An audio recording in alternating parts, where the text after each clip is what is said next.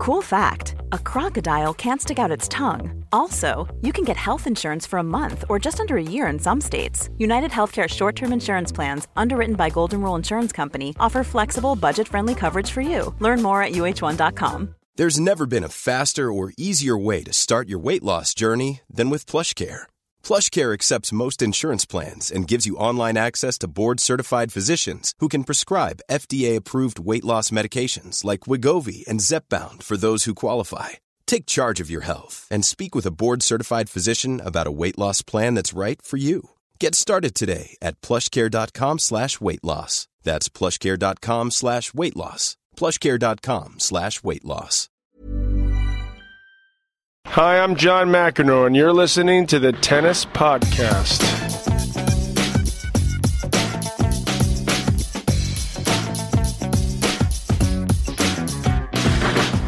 Hello, and welcome to the Tennis Podcast, episode 43.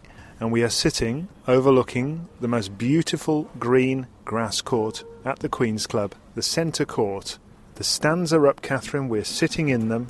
We're sitting on blue seats surrounded by this huge expanse of stadium that is built for purpose, that is built just for this week, the Aegon Tennis Championships. We're looking at the Queen's Club clubhouse. It looks absolutely beautiful.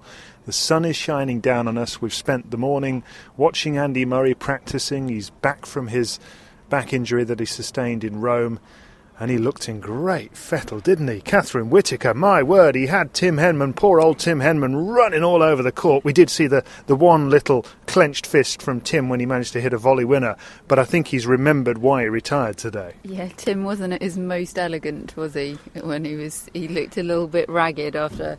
I've only seen the video. I don't know whether that was after five minutes or after two hours, but he certainly looked like he'd he'd been given a workout by Andy. If you want to, to get an idea as to what we're talking about, I actually shot a, a minute's worth of video of Tim and Andy playing today. You'll be able to find that on the Aegon Championships website. Go to the official site or check out the British Tennis YouTube page, and you'll be able to see Andy and Tim going through their paces. It's Thursday here, uh, just before the tournament's about to start. Qualifying gets underway on Saturday, then the main draw begins on Monday. We've had a wild card today, Catherine. Dan Evans has been given a wild card, the Great British player who performed so well at the Davis Cup tie a couple of months ago in Coventry, and we've still got a couple of wild cards to give out. But all the players are beginning to filter into Queens now. Grigor Dimitrov arrived today, our favourite, and we, we you know, we, we did. everyone's favourite now, though. Everyone's adopted. I know. I, him. It's not have kind of gone off him, haven't you? He's so contrary. and uh, but Andy Murray was was really going through through his paces today. I know he tweeted a couple of days ago that you know he's back on track and and that as long as nothing untoward goes on between now and the tournament, he'll be playing here in the tournament. And, and, and I certainly didn't see anything to concern me in his practice session. Of course, anything can happen between now and then, but it, but he looks in decent nick. And meanwhile, over in Paris, Catherine we are at the business end of the French Open, aren't we? And before the tournament, you and I were arguing about Novak Djokovic and Rafael Nadal and who was going to win the event. And we're still arguing about it because they're about to play their semi final tomorrow. Have you seen anything, Catherine, in the Nadal demolition of Stanislas Wawrinka in the quarterfinals and the slightly troubled passage to victory for Djokovic over Tommy Haas in the quarters that has made you think any differently? You think Djokovic is going to win the title? Do you still think that? Yes, I do. Now, I don't say that, you know, I, I don't think that um, overwhelmingly. I don't feel overwhelmingly strongly that Djokovic is going to beat Nadal. I just, I'm giving the edge to Djokovic, just. I, I, Is this just you hanging on to your prediction, hoping for the best so that you don't look stupid having got it wrong? Or is No, this I mean, that you come on, genuinely believe on. this? There's nothing to choose between them, really, is there? I just, I do think Haas. Well, there is. One of them's won seven titles and the other one hasn't won any. Well, okay, then bring Bjorn Borg in. Would you back him against Novak? Yeah, but he's about 60. Oh, Okay, so you're admitting that there are other factors at play then, Well, d- besides how many titles you've won. Let's leave that one there. I'll just finish my point. I uh, I think that Wawrinka v- for Nadal was a far more favourable matchup than Haas for Djokovic. You look at their head-to-heads going into that match; they were very different. Wawrinka, I think, was eight to one against Rafa, um, and that one victory was in slightly dubious circumstances. Um, whereas Haas has a very favourable record against Djokovic. So I actually I'm not even sure he's beaten him once. That you might be right there. Actually, I, I was I was just erring on the side of caution. If Wawrinka had got one victory over Rafa, I didn't want to take that away from him. but whereas Haas's record against Djokovic was either equal or something like four out of eight, some something like that, or possibly even five out of eight. So I actually think the fact that Djokovic beat him in straight sets was was as impressive, if not more so. Than Nadal's demolition of Wawrinka, given the matchups there. Oh goodness me! Well, let's let's be clear about this though, Catherine. There is something up in the sky that I'm looking at now, which is a rare sight here in the Great British Isles, and that is a, a yellow round sun, and it is blazing down here on us on the Queen's Club, and. Who knows if it carries on like that? They could be playing in hot conditions in the French Open, and it's no surprise, no coincidence that Nadal has come alive since the sun has started shining. He's a different animal. He's like Federer when the roof comes on at Wimbledon during that Wimbledon final against Andy Murray, and he was suddenly a different player. And that's Rafael Nadal now. And what on earth is Novak Djokovic going to do about it if it's hot tomorrow? I agree. I agree. He seems to have come to life. Maybe he's a bit of an SAD sufferer. Maybe he just doesn't like the gloomy conditions. you Bit know. like us, really. Grew up in Mallorca. Maybe he just gets a bit grumpy, like those Spanish players that come over to play in the Premiership and have a brilliant first month in September, and then it all starts to get a bit rainy and gloomy, and they just don't fancy it for six months. Anyway, It's very xenophobic of you, Catherine. Well, you know, there's plenty of examples of it. it's uh, performance performance related to weather. I'm sure there's a some kind of thesis in there Yeah, well, we've been on fire with the tennis podcast today, and it's only because the sun's shining. We're useless usually, uh, but uh, the the fact that uh, the sun has been shining, I think, is a factor. However, I have seen a weather forecast, Catherine, and it's it could rain the next few days in Paris, not here. It's going to be lovely here, so if you're coming to the Queen's Club, you're going to have a fantastic time. But in Paris, it might rain. Yeah, well, before I th- started theorising about um, about Premiership footballers, I, I was going to say another person that would be very uh, cheered by the sight of the sun in the sky would be Tsonga. Um, Yeah, I think that's true. um, so I don't. I perhaps shouldn't admit to my bias, but I desperately want him to win the French Open. I think it would be fantastic for tennis. I think it. I think it would just be a glorious sight to see Tsonga lifting the trophy. So Very Yannick Noah-esque, wouldn't it? Yeah. 1983, exactly 30 years on. I mean, and the similarities in style are there for all to see. I was watching some YouTube video of Yannick Noah in that final against Mats Wilander a few days ago, and it is something to behold if you wa- want to watch it. His style was of a different era, but the athleticism was there. He really attacked Wilander, and that's surely what Tsonga has to do against David Ferrer, and in the final if he gets there. Absolutely, and I, and I, I think he knows that, and I think that's exactly what he'll do. He will attack, he'll be aggressive, and it's just a question of whether he's hitting the lines or not. If he's hitting, if he's accurate, um, then I think he has a good good chance. I, I, the other reason I I would favour him against Ferrer, favour as in want him to beat Ferrer, is that I think Tsonga would have a far better chance in the final than Ferrer would. Sadly. Isn't that the the beauty of the tennis styles make matches philosophy and thing, though, isn't it? Because I think that Ferrer is the favourite against Jo-Wilfried Tsonga as things stand. I think you know he, he, But- he how many times is Tsonga going to have to knock his way past Ferrer to win that match? But if they got to the final, I don't give Ferrer hardly any chance against either Nadal or Djokovic, whereas Tsonga could win that. I couldn't agree more, David. Oh, Stop saying Don't, don't like I this agree with. agreeing. I know, no, I couldn't agree more. I just give Ferrer the edge tomorrow, but I, I, for the sake of the tournament, uh, yes, okay, I've admitted a bias towards Tsonga, but for the sake of the tournament, I really, I really think it'd be fantastic for Tsonga to get through because that the final would be such an occasion. I could, I mean. Sorry, it's sad to say it, um, and I, and I hope it's no um, it's not too much of a, a put down to say that Ferrer is a pale imitation of, of Rafa and Djokovic. Rafa Light.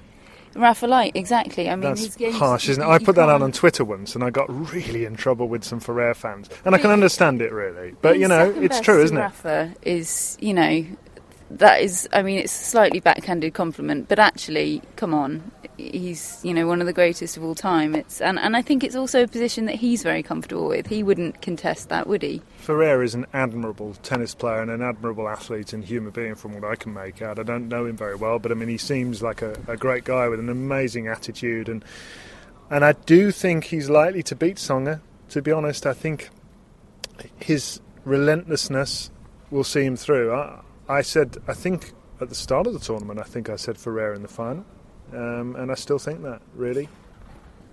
Yeah, well, as I say, I do agree. I perhaps don't feel quite as strongly as you do, um, but I do give Ferrer the edge. The other point I'd make about Ferrer is sort of coming back to my point that you didn't agree with, let's say, a few few weeks or months ago about Federer not being relatable, or certainly me not finding him relatable. Ferrer is a relatable tennis player. He is somebody that is making the absolute most of his talent. He he, he didn't wake up with divine talent. I mean, he's certainly a very skilled tennis player, but um, he is human. He is absolutely human, and he is giving a hundred percent every day, twenty-four hours a day. Just like me. when I'm on the court, you know, I give it everything, the clenched fist, and, you know, okay if I top edge it over the clubhouse, so what? Uh, there's no answer to that, is there?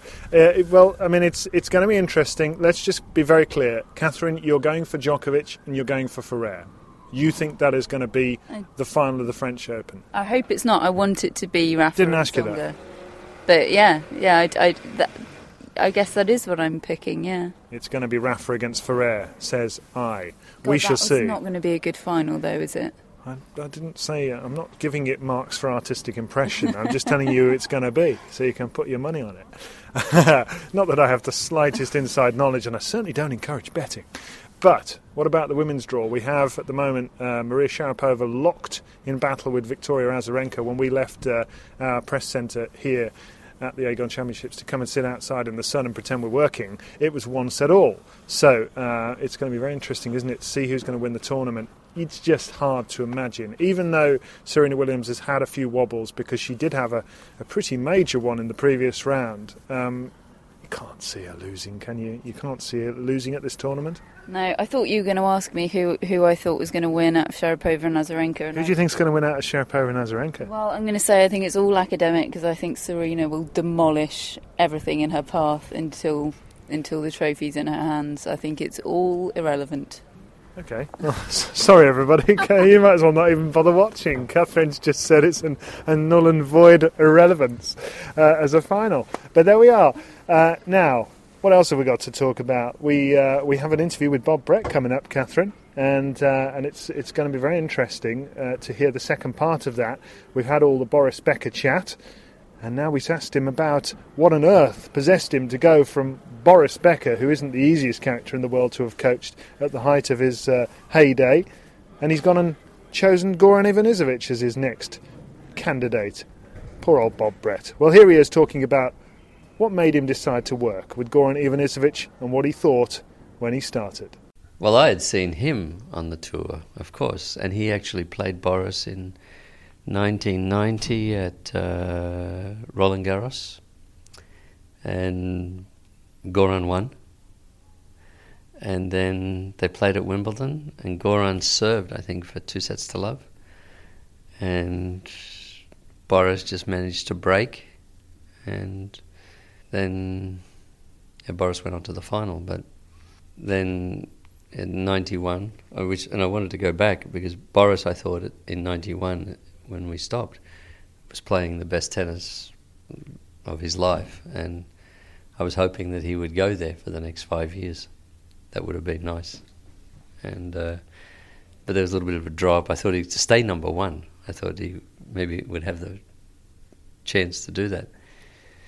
But uh, then, anyway, with Goran, after the first 10 days, Mary Carrillo came and asked me when I was going to stop. Why? Just he Goran played um, Goran played Santoro, I think, or or Krajicek in Indian Wells and lost in straight sets. Easy, easy, but didn't quite give it hundred percent effort right to the end. And so it was just a question because I've known Mary for a long time. since Port Washington Tennis Academy. So it was. Um, I said, "No, it's not finished yet. Not, the job's not finished." So it was fascinating, very nice working with Goran. It, it, does strike me that the, the, the reason I, I, bring it up in, in those terms is because I can't imagine two more different human beings in terms of personality than you and Goran. I mean, I've got to know Goran over the years, but I didn't know him back then, and and I just wonder at what point did the, the sort of meeting of minds take place? Because you were together for, for quite a while and, and had some some success, some real success. And at some point, you must have been able to, to get inside that that crazy mind of his. What did you find? Well, you know, it was it was funny because when um, Fabio Della Vita from IMG, who was representing uh, Goran at the time, he came and asked me. And so I said, okay, I'll meet Goran, and I, I met him, and and I asked, I tried to have a conversation with him, and just wanted to know what he wanted to do, and that he didn't say one word. and I'm serious, he didn't say one word. I was trying to hold. I was had a one-way conversation, trying to make it into two. but I didn't sort of hold that against him. I wasn't. I just thought he was shy, he would look down. And, and he is shy, isn't he? Oh yes, and he's. There were different opportunities, you know, people during the time that we worked together, but it was still work that I I was enjoying, and and in a funny way. There are moments, of course, where just it. Um, you ask him a question, maybe he wouldn't answer, and your tolerance, and uh, just everything, test everything. But it's fascinating, and it's really. It's, I thought maybe Goran can do some things that Boris did, just normal because what because of his athleticism and it didn't work, of course. and he said he could never do this, you know, something, but I didn't say it was from Boris. It was just something strategically that I thought. He said I won't be able to do that unless I'm tanking, and so. But we had some great time. I mean, fascinating, unbelievable athlete, unbelievable. It, there would be very, I don't think anyone better than him, but there may be a few equal one. I mean, there's some great athletes. I mean, if you look at if you look at Federer and Nadal and Sampras, and hope I haven't left too many out, but just that ability. Mom deserves the best, and there's no better place to shop for Mother's Day than Whole Foods Market. They're your destination for unbeatable savings, from premium gifts to show-stopping flowers and irresistible desserts. Start by saving 33% with Prime on all body care and candles. Then get a 15-stem bunch of tulips for just $9.99 each with Prime. Round out Mom's menu with festive rosé, irresistible berry chantilly cake, and more special treats. Come celebrate Mother's Day at Whole Foods Market. Here's a cool fact a crocodile can't stick out its tongue. Another cool fact you can get short term health insurance for a month or just under a year in some states. United Healthcare short term insurance plans are designed for people who are between jobs, coming off their parents' plan, or turning a side hustle into a full time gig. Underwritten by Golden Rule Insurance Company, they offer flexible, budget friendly coverage with access to a nationwide network of doctors and hospitals. Get more cool facts about United Healthcare short term plans at uh1.com. Hello, Tennis Podcast listeners. David here. Now, you might know that I love a bit of cooking, and I think I'm quite good at it. But if I'm honest, even I get fed up trying to work out what to do every night. That's where Home Chef comes in being able to put together a delicious meal without the long prep and the cook times, well, that's pretty cool. Home Chef provides fresh ingredients and chef designed recipes conveniently delivered to your doorstep to simplify your cooking experience. They have over 30 options a week and serve a variety of dietary needs, so you don't have to worry about what to make ahead of time. Not only is it convenient, but it's economical too. Home Chef customers save an average of $86 per month on groceries. Now, for a limited time, Home Chef is offering Tennis Podcast listeners 18 free meals plus free dessert for life, and of course, free shipping on your very first box. Go to homechef.com slash tennis. That's homechef.com slash tennis for 18 free meals and free dessert for life. You heard it right. Of speed, jump, I mean, and this is, I mean, I he was uh, standing long jump three meters. That's that's impressive for a guy who didn't train. He did he did 400 meters in 53.81 with just I think uh, regular running shoes on, and the day after Wimbledon, because you know, he said he was unfit and he you know I'm so slow, and it, it was the year when he the crisis, the war with um, in with Yugoslavia, and uh, I showed him the time after, you know, without any preparation at all. Honestly, he was sick for three hours, but but, he, but that shows another sign of him. He gave it hundred percent. That's the thing with him, isn't it? Because he, he is a little bit of a almost like a contradiction. You know, he, you see this wisecracking, you know, racket smashing nutcase on the court sometimes, and yet there's a lot more to him than that, isn't there? Oh, yeah, he's really, he's really, really nice, and he was you know, great with my uh, eldest daughter, with Carolyn, and they have good friendship, and still to this day, and so he's very, very loyal, and we have. Uh, we have a still today. I mean, we have a good relationship, and it's always I'm always thinking about him. You know, making sure that everything's okay. Still coaching in my brain, but uh, not as.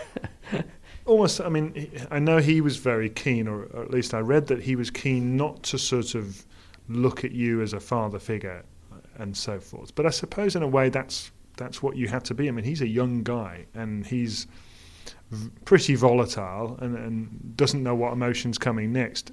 Did the, is that how you felt? Did you have to sort of steer him? steer him away from trouble, yes. No, but just the fines and making sure that he was aware of things and preparing him, just making sure that when he was well prepared and he was really, I mean, amazing. He was a great player. That serve, I mean, that serve was. I know you didn't teach him that serve, but I mean, have you ever seen anything like it? The only thing I did is I made sure I didn't ruin it. That's the thing. Kept it as natural as possible. And 207 aces at Wimbledon. And that was in that was in the Agassi year, wasn't that it? That was in 90, 92, yeah. And of course, it would have. I think there were some parts of his game that I would have it would have been nice to have been able to work on when he was twelve or thirteen. Then later, which ones? Which is more, you know, for example, the volley and things like that. Just some other things that might open his mind up, you know, as to what opportunities there were, and uh, but you know, all in all, it was it was fascinating time.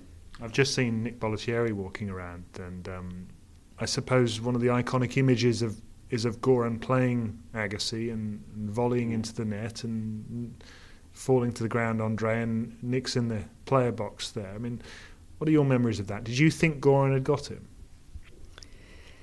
Well, he won the first set in a tiebreak, and then uh, second set he lost, third set he lost, fourth set he comes out and plays really well. And I thought, oh, there's an opportunity. You know, maybe he'll be able to do this. And he had a break point midway through the fifth set. Agassi served well, had a good shot, and then a, another big shot, I think, and that was his chance gone. And then he blinked in the last game. Two double faults and I think two volley errors. It's just one of those things that happen. But it was great for him to beat Rafter. And that, I think, was the reward for all that patience. I mean, and, and it was almost almost too late by then, wasn't it? I mean, I think if if we did a straw poll of everybody we knew in say 2000, we would have all thought Goran's chance is gone now.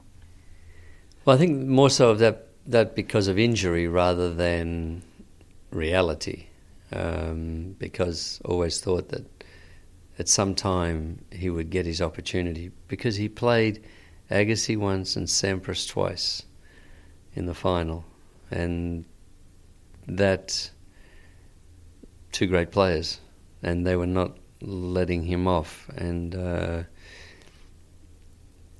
they were probably his nemesis. Those those two, whereas Pat probably he hadn't gone through that turmoil, that stress that he that he'd gone through with the other two, you know, with Andre and, and Pete, and so and probably more relaxed, less expectations. Um, for him, his ranking was completely nothing to even look at on a on a Monday morning, and so. Um, yeah, he told me that when he walked in the gates that, that week, he doesn't know why, but he knew he was going to win. If there was something, there was something that happened that fortnight, and he he'll never be able. To, I mean, you look at the guys he beat. Andy Roddick, um, um, Greg Rusedski, Marat Safin, Tim Henman, Pat Rafter. I mean, these are the best in the world on that surface, apart from Sampras in that era. Yeah, just he was relaxed with it, and I wasn't working with him at that time. But uh, can you remember where you were when he won it? No, I came to the final, but in uh, on the Sunday was the or it was rained off, wasn't it? So he ended up playing playing the, the final on the Monday. Yeah. Yeah. So the semi final was on Sunday, the finish of it, and I was in Amsterdam airport, and he called me, and you know he was he was really happy, you know, which is which is nice. And then I just asked him if I could get a ticket. So I went with a friend of mine um, to to see the final and it was great. I mean, just it was, but it's funny his his reaction to it, and that it's really, you know, he he said Pat's second serve there. He just he, he, he didn't know what to do, but he, he couldn't do anything but hit it. He said, so yeah, it's a great thing for him. The reward for a lot of different things. He was where he was really fascinating was his. Um, commitment to his country and standing up and being ready to put himself on the line into publicly uh, for his position with Croatia. And not too many, you know, a lot of people against that. Um, and but he was he was okay. He he didn't worry about what other people thought. He just knew he loved his country, and that's what he was prepared to stand up and speak for. Final thought, Bob. We've you've obviously since coached Nicolas Kiefer, Mario Ancic, Marin Cilic, players who've had great success, and and I've noticed in the last year Andy Murray has been coached by Ivan Lendl, and, and in the stands at least, um, Lendl has almost adopted the Bob Brett sort of pose, hasn't he? Have you noticed that? I think he wanted to during the during the match with uh, Andy last year at the US Open. He wanted to send me a text during the match. I was worried. I was petrified that he was going to send me a, the text, which he didn't. But uh, I think that you'll find that the best way, well, it seems to be the best way to deal with things is not to show too much emotion. But he would feel it for sure. And just his way of doing it. He's, he wanted to make sure, probably, for the discipline and and that. And I wouldn't say it's my approach. Which is, yeah, I probably just my exposure to Harry Hopman, I think, was the re- were the reasons. Not that I I didn't try to copy him at all, not at all, but a lot of things definitely I benefited from, and it was a great contribution. So those sort of things were. I sat with him at uh, a couple of times at matches. One McNamee was playing McEnroe at Roland Garros, and we went to, I think after the second set, we went to dinner. after dinner, he said, "Oh, let's go and see if it's still on." So we went, and it's in the fourth set, tiebreaker or something like that. So and then, and he was just he never spoke, no emotion, anything. So probably that's what happened. Rubbed off. So that's Bob Brett, the great coach, talking about his years with Goran Ivanisevic, uh, uh, and we've we've got to know Goran a little bit on the, the ATP Champions Tour. The the one that really makes me laugh is where Bob's talking about how the they had their first sort of conversation when they got together, and, and it was a one way conversation, and basically Goran didn't say a single word. He he he can be difficult sometimes, can't he? But he's certainly changed a little bit since those days, I suspect. Well, I didn't know him in those days, like Bob did or like you did. But as you mentioned in the interview, he's he's shy. He he can be very shy in certain situations, and I'm sure that was a factor in in that first encounter that you mentioned, as well as maybe being slightly difficult. I don't know, but um, I, it sounds like. Um, they were that perfect mix of very different characters that just blend brilliantly together, and I've seen them embrace one another, you know, seeing one another for the first time at, at, tournaments, you know, these days. And there's so much warmth, you know, it's it's that's that's how a coaching relationship should be. And and the fact that Goran's proteges of well not proteges, but his his uh, those that followed in his footsteps have also gone on to work with, with Bob Brett says says a lot, I think. Yeah. Well, given that we are working at the Aegon Championships here at Queen's, we, we won't give a prediction on who's going to win it. I don't think that would be quite right. But we will throw ahead to Wimbledon. Catherine, who's going to win Wimbledon? Well, here we are at Queen's. We know who's in the semi finals of the French Open. Rafael Nadal and Novak Djokovic in great form. Roger Federer, bit ropey. Lost in straight sets to Jo-Wilfried Tsonga, but he is the defending Wimbledon champion. What is going to happen to Roger Federer at Wimbledon this year as a plane goes overhead here on the centre court? And we look up up high, and in fact, it's an it's a helicopter who's scouting out whether Catherine's on the run for anything. But no, apparently not. She's sitting here doing the tennis podcast. What do you think, Roger Federer? How's his Wimbledon going to go? I don't think Roger Federer is going to win Wimbledon. I say that confidently. I don't think he's going to lose in the first round either. But I, I think um, semis maybe. That's there you go. Is that? Do you like? How do you like Tsonga's chances at Wimbledon this year? I like them a lot. I um, if he's doing this well on the clay, uh, the grass suits him even better. I think he's the sort of person where adrenaline and momentum and just riding high on emotion will carry him a very long way. So if he can, whatever happens in Paris, if he can keep up whatever he's feeling now for the next few weeks and really ride the wave. I like his chances a lot. It's, it's, it's hard to pick him as a as a favourite but certainly probably more of a serious contender than he's ever been in the past, perhaps. The giant South African Kevin Anderson has just walked past, all six feet eight of him, and uh, he can look down on me, which is quite a, an experience for me. I'm not used to that, especially with Ivo Karlovic not here this year at the moment. Now, what about your prediction for the for the men's and women's champion of Wimbledon? right here, right now, I want to know who Catherine Whitaker says is going to win those two tournaments. I like how you put me on the spot, what, gathering, biding time for yourself to, to A, scope out what I'm going to say, and B, figure out what you're going to say. Anyway, well, Serena Williams, say no more. Um, I like the way you sort of name her first to buy yourself some time while you try and work out which of the men's going to win it.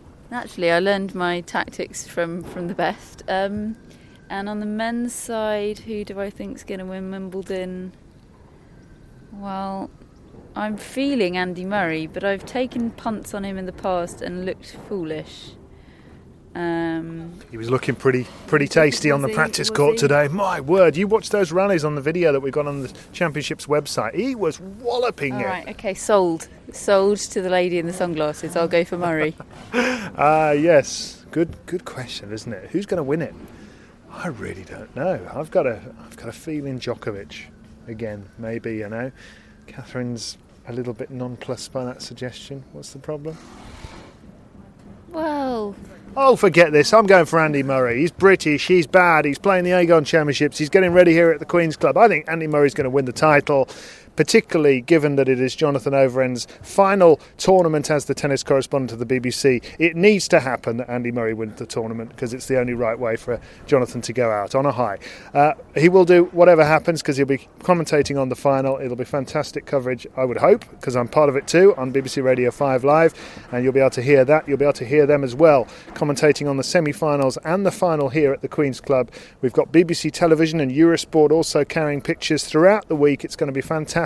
And on this very centre court, in just over a week's time, following the men's singles final, will be Rally Against Cancer, featuring Andy Murray and his uh, victim of today on the practice court, Tim Henman. They're teaming up against Ivan Lendl, who I have to say was giving a frightful Mickey taking to both players and anybody in his general vicinity on the practice court today. It'll be Lendl alongside Tomas Berdych in that Rally Against Cancer match. And then we've got a, a bunch of celebrities coming down, Catherine. Boris Johnson, the Mayor of London, Michael McIntyre, the comedian, Jonathan Ross, uh, Eddie Redmayne, and uh, it's going to be quite an occasion to see all of those people on the court. I wonder if any of them can actually play tennis. we're we're reliably informed by the celebrities themselves that they are able to at least connect ball with racket. So uh, Well, what, what whatever happens, it's going to be great fun to watch. You'll be able to see that on BBC Television and on Eurosport. They're, they're doing an hour long highlight show package of it, and uh, that'll be coming up on the 16th of June on Sunday. Uh, I think there's only a few tickets left for the entire week now, Catherine. Just a handful have come back from the ballot from people who couldn't take their allotted tickets. I think those are on Monday and Tuesday, and I think everything else is pretty much sold out. So if you do want to come down and sit in the sunshine on Monday and Tuesday, because it does look like a good weather forecast, see some of the best tennis in the world on unquestionably the best grass courts in the world. You ask any player, and we've also asked the, the groundsman, and he's assured us that they're the best. Uh, but uh, you may, if you're lucky, be able to get tickets on the Aegon Championships website. We, Catherine, will be back following the French Open final, won't we? We're going to chat through what happened and talk about how you were wrong. And someone's going to have egg on their face. Yep. Looking forward to it. Well, I hope you've enjoyed listening to us here on the Tennis Podcast. Thanks for joining us, and we'll speak to you soon.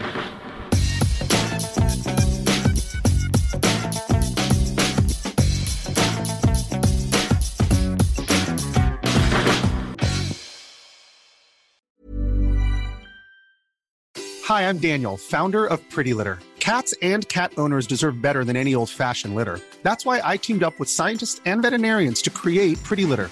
Its innovative crystal formula has superior odor control and weighs up to 80% less than clay litter. Pretty Litter even monitors health by changing colors to help detect early signs of potential illness. It's the world's smartest kitty litter. Go to prettylitter.com and use code ACAST for 20% off your first order and a free cat toy. Terms and conditions apply. See site for details. Hey, it's Paige DeSorbo from Giggly Squad. High quality fashion without the price tag. Say hello to Quince. I'm snagging high-end essentials like cozy cashmere sweaters, sleek leather jackets, fine jewelry, and so much more. With Quince being 50 to 80% less than similar brands. And they partner with factories that prioritize safe, ethical, and responsible manufacturing. I love that. Luxury quality within reach. Go to quince.com slash style to get free shipping and 365 day returns on your next order. Quince.com slash style.